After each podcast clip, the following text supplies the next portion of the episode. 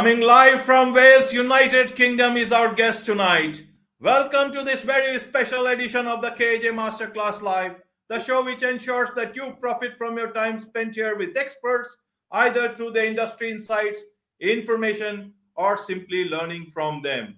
And today we have Catherine Llewellyn, thought leader and self mastery catalyst, and she has over 30 years of facilitating senior leaders to lead change successfully and exceed all their expectations. And she has also written several books. Welcome to the show, Catherine. Thank you, Ajay. Wonderful to be here. Thank you. Thank you. And it's great to have you on the show, Catherine. So we'll be talking about, you know, how uh, powerful and human leadership can bring a lot of change, not just in 2023, but also beyond that. But to understand in uh, from you, Catherine, is that we are talking two words at the same time: powerful and humane. Do yes. they do they meet all the time? Sometimes, or nowadays, it's not meeting at all. How do you see it? What is your experience? How do you, how would you like to help us understand about leadership with these two words in between? It's it's a, such a good question because very often in life it feels like we're at a crossroads and we have to choose between being powerful or being humane. And very often it's okay if I'm kind and considerate, I may not get what I want, possibly. Or if I follow what I want, I may then not be considering other people as much as I should be. But I think that that's only on one level that that's true. There's always another level where that isn't really true. There's another level, a, a more elevated level, let's say, where being powerful and being humane work together, where they are the same thing. And the reason I say that is because the most powerful way to be is where we are tuning in to the reality of what it is to be human because we are human after all. And if we can tune into that reality and understand it and tend to it and be considerate to it, that's where the power really lies, actually, in the end. I had I had a client for a long time who used to say, Catherine, I'm fed up with these people, these these business leaders who only focus on the the figures, the bottom line figures, and they try to work the figures all the time. That he said these people don't understand that what creates the figures is the people and what has the people create the figures is when the people are productive. And what has the people be productive is when the people are happy and fulfilled and properly taken care of so actually humane leadership is much more powerful if if you're thinking anything beyond the very short term you know in the very short term you might achieve more by by not being humane but in the medium term and the long term, being humane is much, much more powerful. Okay. And how do you tell that to the present leadership that we see around? Now we can we uh, even we can talk about the political leadership, but that's not the area we we would like to discuss at this point in time. So in terms yeah. of organizational leaderships, leadership uh, which is running organizations and companies and all that stuff. So, how do we know exactly what is the type of leadership that is needed right now? We know human leadership is needed, but then how do the leaderships know that human leadership is needed and not the type of leadership that they are providing, which is leading to the great resignation, leading to many therapists coming into our offices, into our workplaces, and leading to so much toxicity also in our workplaces? And nobody is doing anything about it. As they say only humans are uh, your leaders are looking at figures. Humans exist only figuratively and that is the thing that needs to be changing. How would yeah. you like to address this? What sort of leadership is needed right now? What would you like to tell those leaders at the moment? So first off i think most leaders know that humane leadership is the most powerful thing. I think most leaders actually know that because every leader has had a boss at one point or another, and every leader knows the difference between a humane boss and a dominating, um, ignorant, unsupportive boss. So we all know that in our heart, we know that experience, but that doesn't necessarily mean we know how to do it effectively because every leader is under pressure right now because nobody knows what's going to happen in the economy. No one knows what's going to happen in the marketplace. It's very difficult to plan in, in any kind of realistic, reliable way. So leaders are under an awful lot of pressure. And actually being under pressure is is not helpful when you want to be humane, when you want to be actually attending to other people and being sensitive and uh, uh, what I call humanistic about it. So it's genuinely hard for leaders to do that. And I also think that you, you said what kind of leadership is needed today. Also, the fact is, an awful lot of people today are traumatized or semi traumatized or recovering from being traumatized or living with someone who's traumatized or their best friend is traumatized from the last few years. And so we're dealing as leaders, we're dealing with people who are in a, in a, in a very difficult experience. So how we deal with those people is got to be different from how it used to be.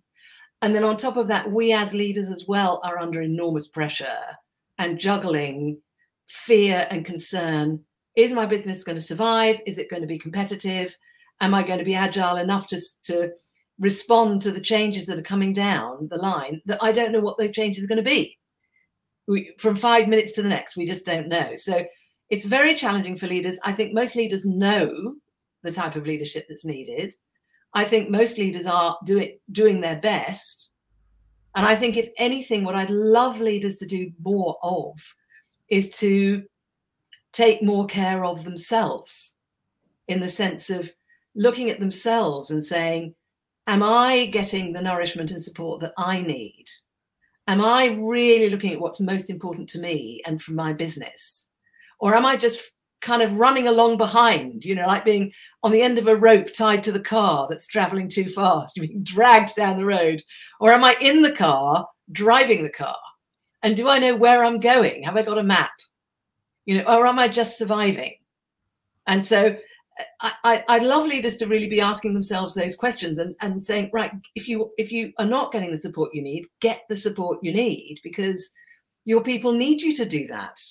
They need you to be in a fit state to lead them in, in an inspiring way in the right direction you know and, and to have the strength to deal with all the issues and the barriers and problems as we go along. So being humane starts with the leader's relationship with themselves.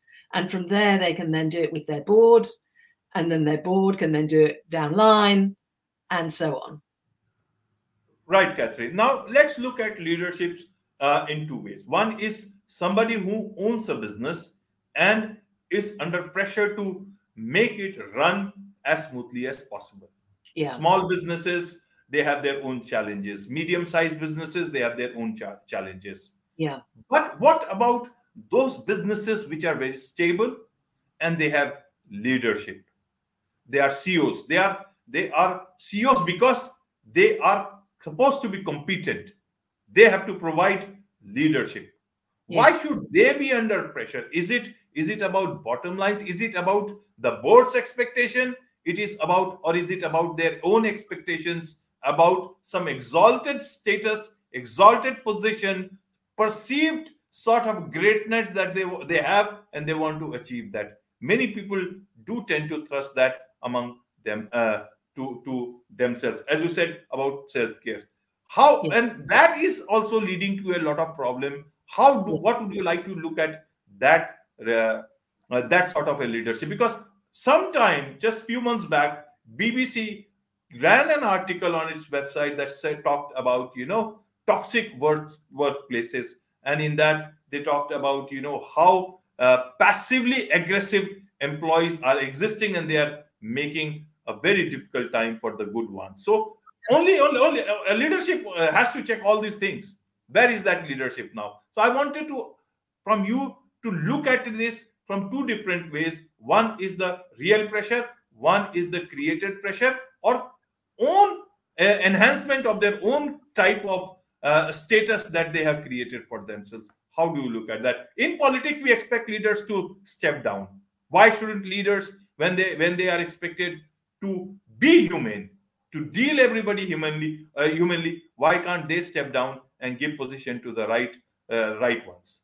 I want several questions at the same t- yeah because how do we expect change in societies and these people go to different places give those big uh, big what you call thought leadership lectures also i've been a journalist for many years i know about these things so yeah. how can how do they do that when when, when we you talk about leadership in politics leadership everywhere you have those different norms of expectations how do you make sure that leaders walk the talk that they do all the time uh, yeah. that, that they so how do you look at several things at the same time catherine but you know they are so interrelated so i thought i would ask them together so that you can uh, answer to them at your own pace. Thank you very much. Well I, I could spend three hours answering those questions but i will i'll, I'll try and sort of come in at, at, at one angle on that. So you said the thing about how can a leader deal with the fact that they've got all those pressures on them and all of those expectations on them,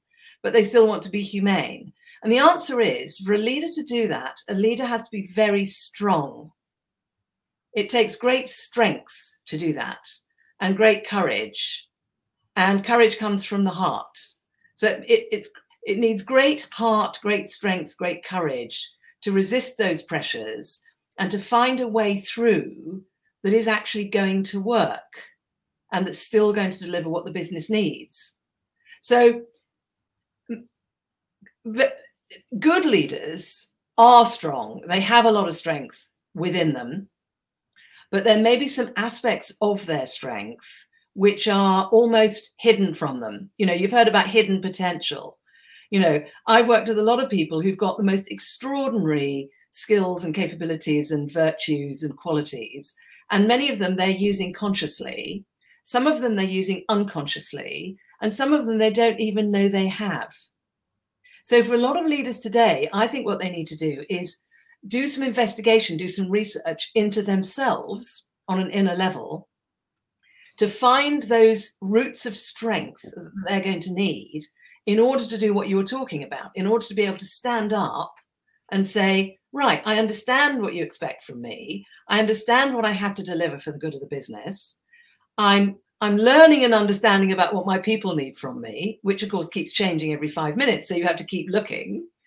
And I'm going to somehow metabolize all of that and bring that all together and deliver a good outcome for everybody, which is a hard thing to do, but it takes strength to do that and imagination. And that's something a leader has to find inside them. So, and that's work.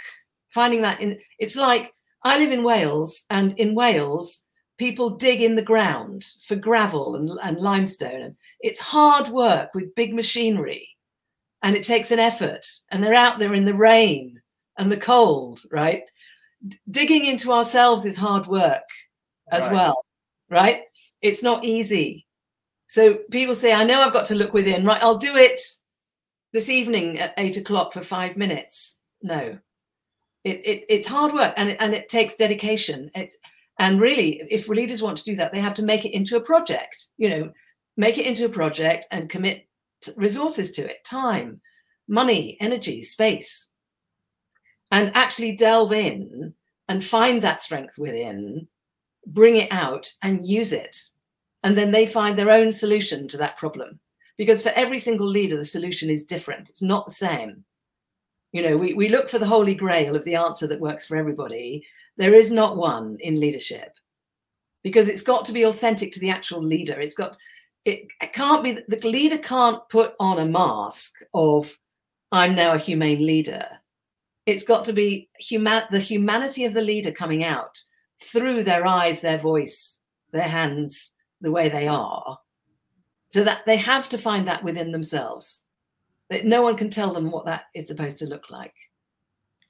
Right, right. But as they say, you know, justice should not just be done, it should also be seen to be done. Yeah.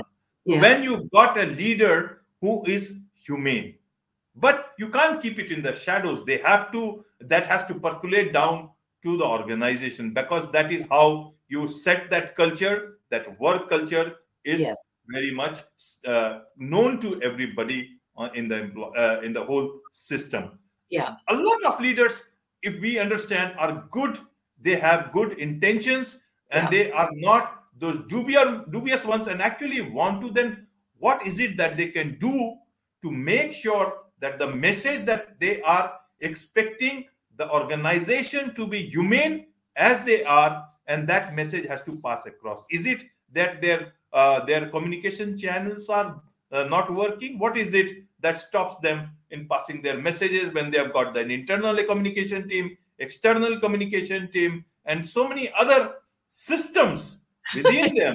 The ceo the hro chro and all those you know cxos and still if they are not able to the first requirement of a leader should be about communication. Why are they not able to communicate? And if you can't communicate then are you a leader indeed?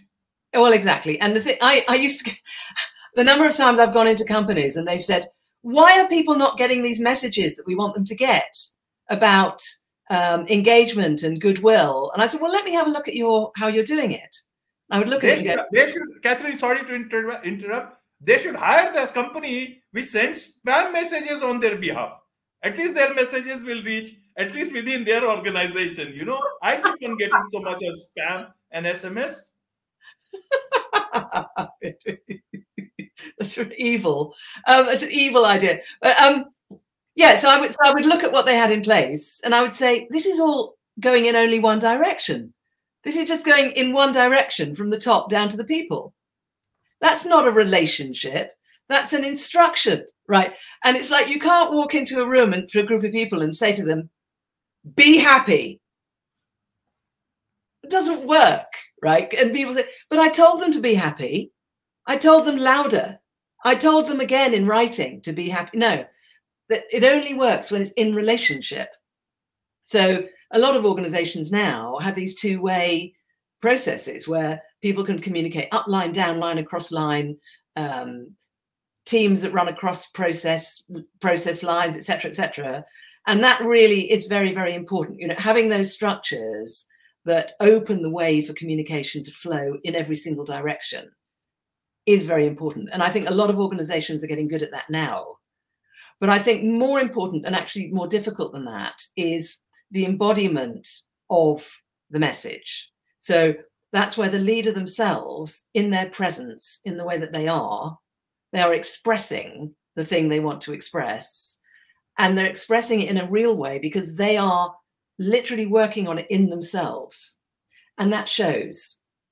It's like if someone goes to the gym and they go to the gym regularly and then they come home and they're walking around the house, they don't have to say, I've been going to the gym and working out. People can look at them and go, damn, you're looking fit. You know, the way you walk across the room is completely different from the way it used to be because your body has changed you know. And it's the same with what we're talking about here.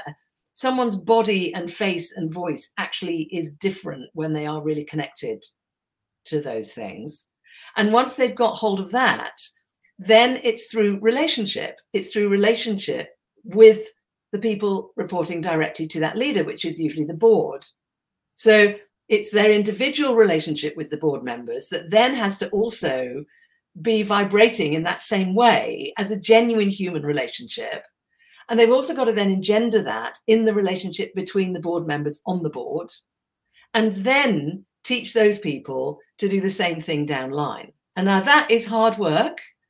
It's incredibly fulfilling when people actually do it. It's a wonderful experience, but it's work and it's not straightforward.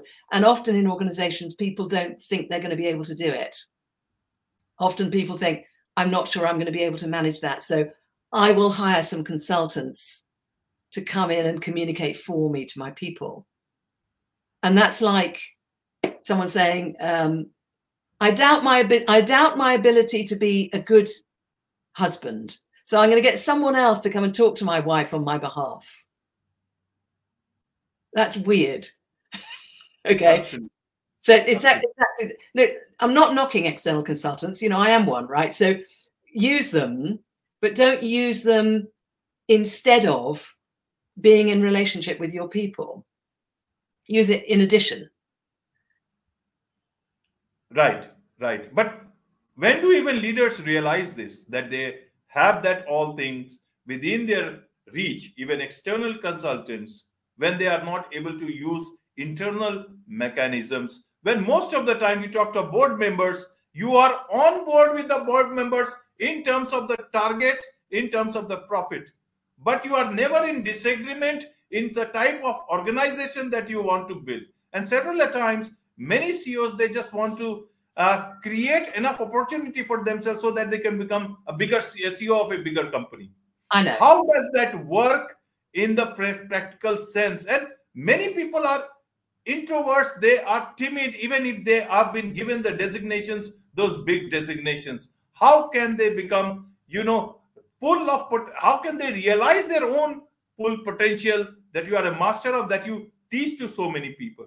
So let's look at the th- both the things together. And you know all these leadership traits or not having those traits in spite of your designations will impact your personal life because at some time you will also think about sexual uh, uh, self actualization yeah. How do you how do you attain that particular level? That will torment you as you go along. So my question is that how can top executives make a significant shift in their business and their personal life to actually realize what they want to, what they are all about. And even if they are not about, they realize they should be doing that, what is right. Humanity is right. Being human is the ultimate truth. What else do we want for ourselves? Yes. How do we see? How what do you say here, Catherine? Yeah, well, the, the first thing to do is to decide to do it. That's that's in a way that's the hardest step and that's a very courageous step, actually, because the minute you decide to do that, you are risking finding out about your self limiting beliefs, finding out about your regrets, finding out about your weaknesses. People never think about the fact that they're at risk of finding out about their strengths and their wonderful qualities, right? Which, of course, they will find out about. But it's it's it's quite a scary thing. Particularly, I don't know where you are if it's the case, but certainly in the UK and to some extent in the US as well, people are nervous of embarking on that journey because they're they're worried about what they're going to find out about themselves. And they're concerned that they're going to find out that they are less of a person than they wish they could be. Now in my experience that's usually a mistaken expectation but very often that's there. So the first step is to recognize that and to make a decision and say no i want to do this and the second step is to decide how they want to do it so some people do it very effectively, literally on their own. I know people, leaders who've done it on their own, but they've done a lot of reading, they've gone on retreats, they have taken up yoga, you know, they've meditated, they've uh, taken ayahuasca, you know, whatever they've done, they've they've they've literally done a hard path on their own doing that. Some people work with a coach or facilitator like myself and that's actually easier because you've got someone helping you and someone who's experienced on the path. They're not experienced on your path, but unexperienced on the path, right? Which is different. So that's important. Some people go to group experiences and sign up for, you know, large group experiences, small group experiences. Some people work with um, peers, colleagues, where they decide to do this together as buddies. Um, I personally think that the ideal situation is to do some of everything. So, in, in my life, for example, I'm always doing personal growth work on my own, personal growth work with, with uh, like a coaching type support person, personal growth work with peers, personal growth work in, in, in small groups, and also in very large groups as well. So, I'm all, and reading and listening to podcasts. So, I'm always doing some of all of that. And that is actually ingrained in my life. And because of that, uh, those different ways of doing it n- nourish me in different ways and inform me in different ways. So that's the ideal. But I would recommend to any leader find a way in that is the way that is most comfortable for you to begin with, and just build your strength a bit in that method. And once you've done that, then look at the other methods and then build those in to strengthen you from there. So that's my usual recommendation. Right, Catherine. And what about people or young people who have that leadership potential? So maybe the next generation, when they start taking over things and looking at the world in a fresh perspective, how do they recognize or understand about their potential? You talk about mastering our full power and potential. how does one know about it? Maybe this sort of an uh, suggestion from you, some advice from you will help the younger lot as well as the present generation of leaders to maybe chisel their own leadership skills and make it better, make it much more humane. How do Yeah. they do that? Yeah. Well, I mean, for young young people, there's so much variation for young people in terms of where they've come from and uh, what frame of mind they're in. When you say young people, you're talking about people in their twenties, Yeah. that sort of age. So uh, immediately, I would say, what wh- you know, what are the things you're drawn to? What are you drawn to? And out of the things that you are drawn to, some of those things are going to be just for pure pleasure let's face it when you're in your 20s but some of the things you're drawn to uh, are things you're drawn to because they have meaning for you or they're fulfilling for you or in some way. So that's the first question i would always say. What are the things that have meaning for you already in your life? And are there things that used to have meaning for you when you were a child or even an early adolescent that you kind of lost hold of but that really had meaning for you then? Because I think a lot of us in our very early years have experiences of meaning that are actually very, very important for us. And if we can go back and find those and revisit those, sometimes there's something in there that can help us with our direction. And when it comes to leadership, it's difficult for people that age to, to, to really know what their leadership style is going to be because they're, they're, they're so young, right? But what they can do is they can look at they can look outside of them and say, what kind of leadership have I witnessed or experienced that actually touched me and that I resonated with? So whether that's parents, teachers, um, sports coaches, people they've watched in the movies, um, podcasts, you know, just look outside. Who are the people who who you feel inspired by and why do you feel inspired by them? What is it about them that inspires you? What qualities do those people have? What are the things that they're doing? And maybe capture it all, start a book, you know, capture lo- capture all these notes and just keep researching, keep researching. And you will find you will find some common threads coming through that are telling you something about what is it that is most meaningful for you and what kind of leadership do you most believe in and, and think is a good thing.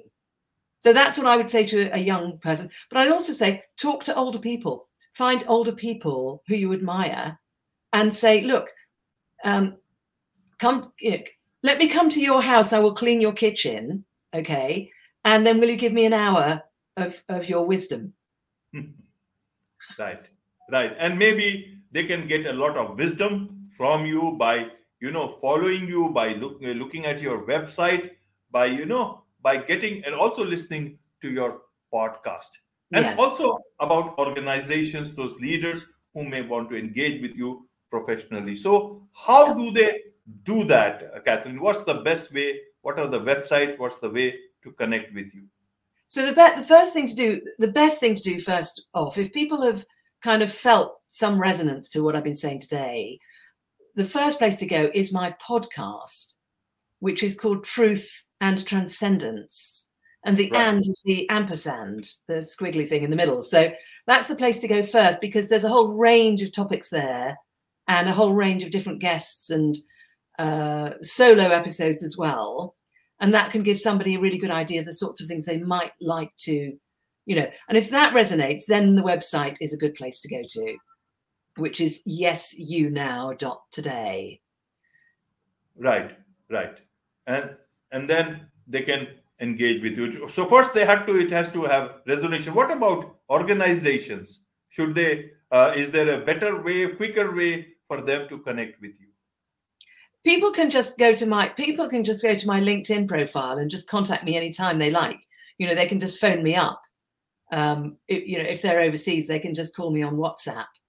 Anytime anyone can call me anytime. But most people prefer to you know watch me and listen to me secretly for a bit first before they do that to make sure that you know they're not going to waste their time but i'm always delighted to hear from people who just call me out of the blue and just say look and this does happen people call me and say look i just heard your podcast i was listening to you on someone else's podcast and i've just got a question can I talk to you about this? And uh, yeah, that's that's always great. Right, right, Catherine. So my last question to you, Catherine, is that you know, uh, talking of secrets, you share your secret. How? What keeps you going so strong? So, stronger than a lot of leaders I can see around, at least around me here. So, what is it? Because you do so many things. You are uh, a, a, master humanistic psychologist. You give, uh, you know, so much of uh, advice to people. You are also uh, running a podcast. You are a podcast host. How do you manage to still go so strong? And because that needs a very strong mind also. How do you balance it? How do you give good leadership to your own self, which is so much required in today's time? Please well, share that. Thank you for asking. That's a good question. I, I'm very. For, I, I, I've always felt very fortunate in my life that I've had some great people in my life, and that really helps me. Also, across my life, I've made a, a series of very difficult decisions to and choices to let go of things that that don't work or that are not uh, true to my values in my life. And sometimes that I've done that at some risk to myself. You, you know risk of losing money or risk of losing friends or whatever. And i've been quite courageous in that regard throughout my life. And so now i'm in a place where there's there's no bad clutter in my life and when there's no bad clutter in someone's life there's a lot more energy and there's a lot more enthusiasm and i also uh, i do various practices that support me you know um, i'm involved with um, energy healing work, uh, conscious dance. I dance regularly. I go for walks. I look after my nutrition. I'm happy. Um, I have a lot of love in my life. So, so I've, it's a it's a kind of a mixture of all the choices I've made in my life, and I think as well I made a decision a long, long time ago that I wanted to help people, and I very quickly realised that I can only help people if I'm at at least a bit better than they are in terms of my state of mind. So I've got to be a bit healthier than all my clients, right? And, and a bit happier and a bit, you know, just so I've got something I can give them, you know. So that's so I, I keep myself in a good state, obviously for myself and for my loved ones and for my clients. You know, it's part of my job to do that so that I can be there for my clients in a way that is, is beneficial for them. Wonderful, wonderful. With so many nuggets of wisdom, you know, with this, it's a wrap of this very special edition of the KJ Masterclass Live. Thank you so much, Catherine, for joining Thank you. Us. Thank you, Ajay.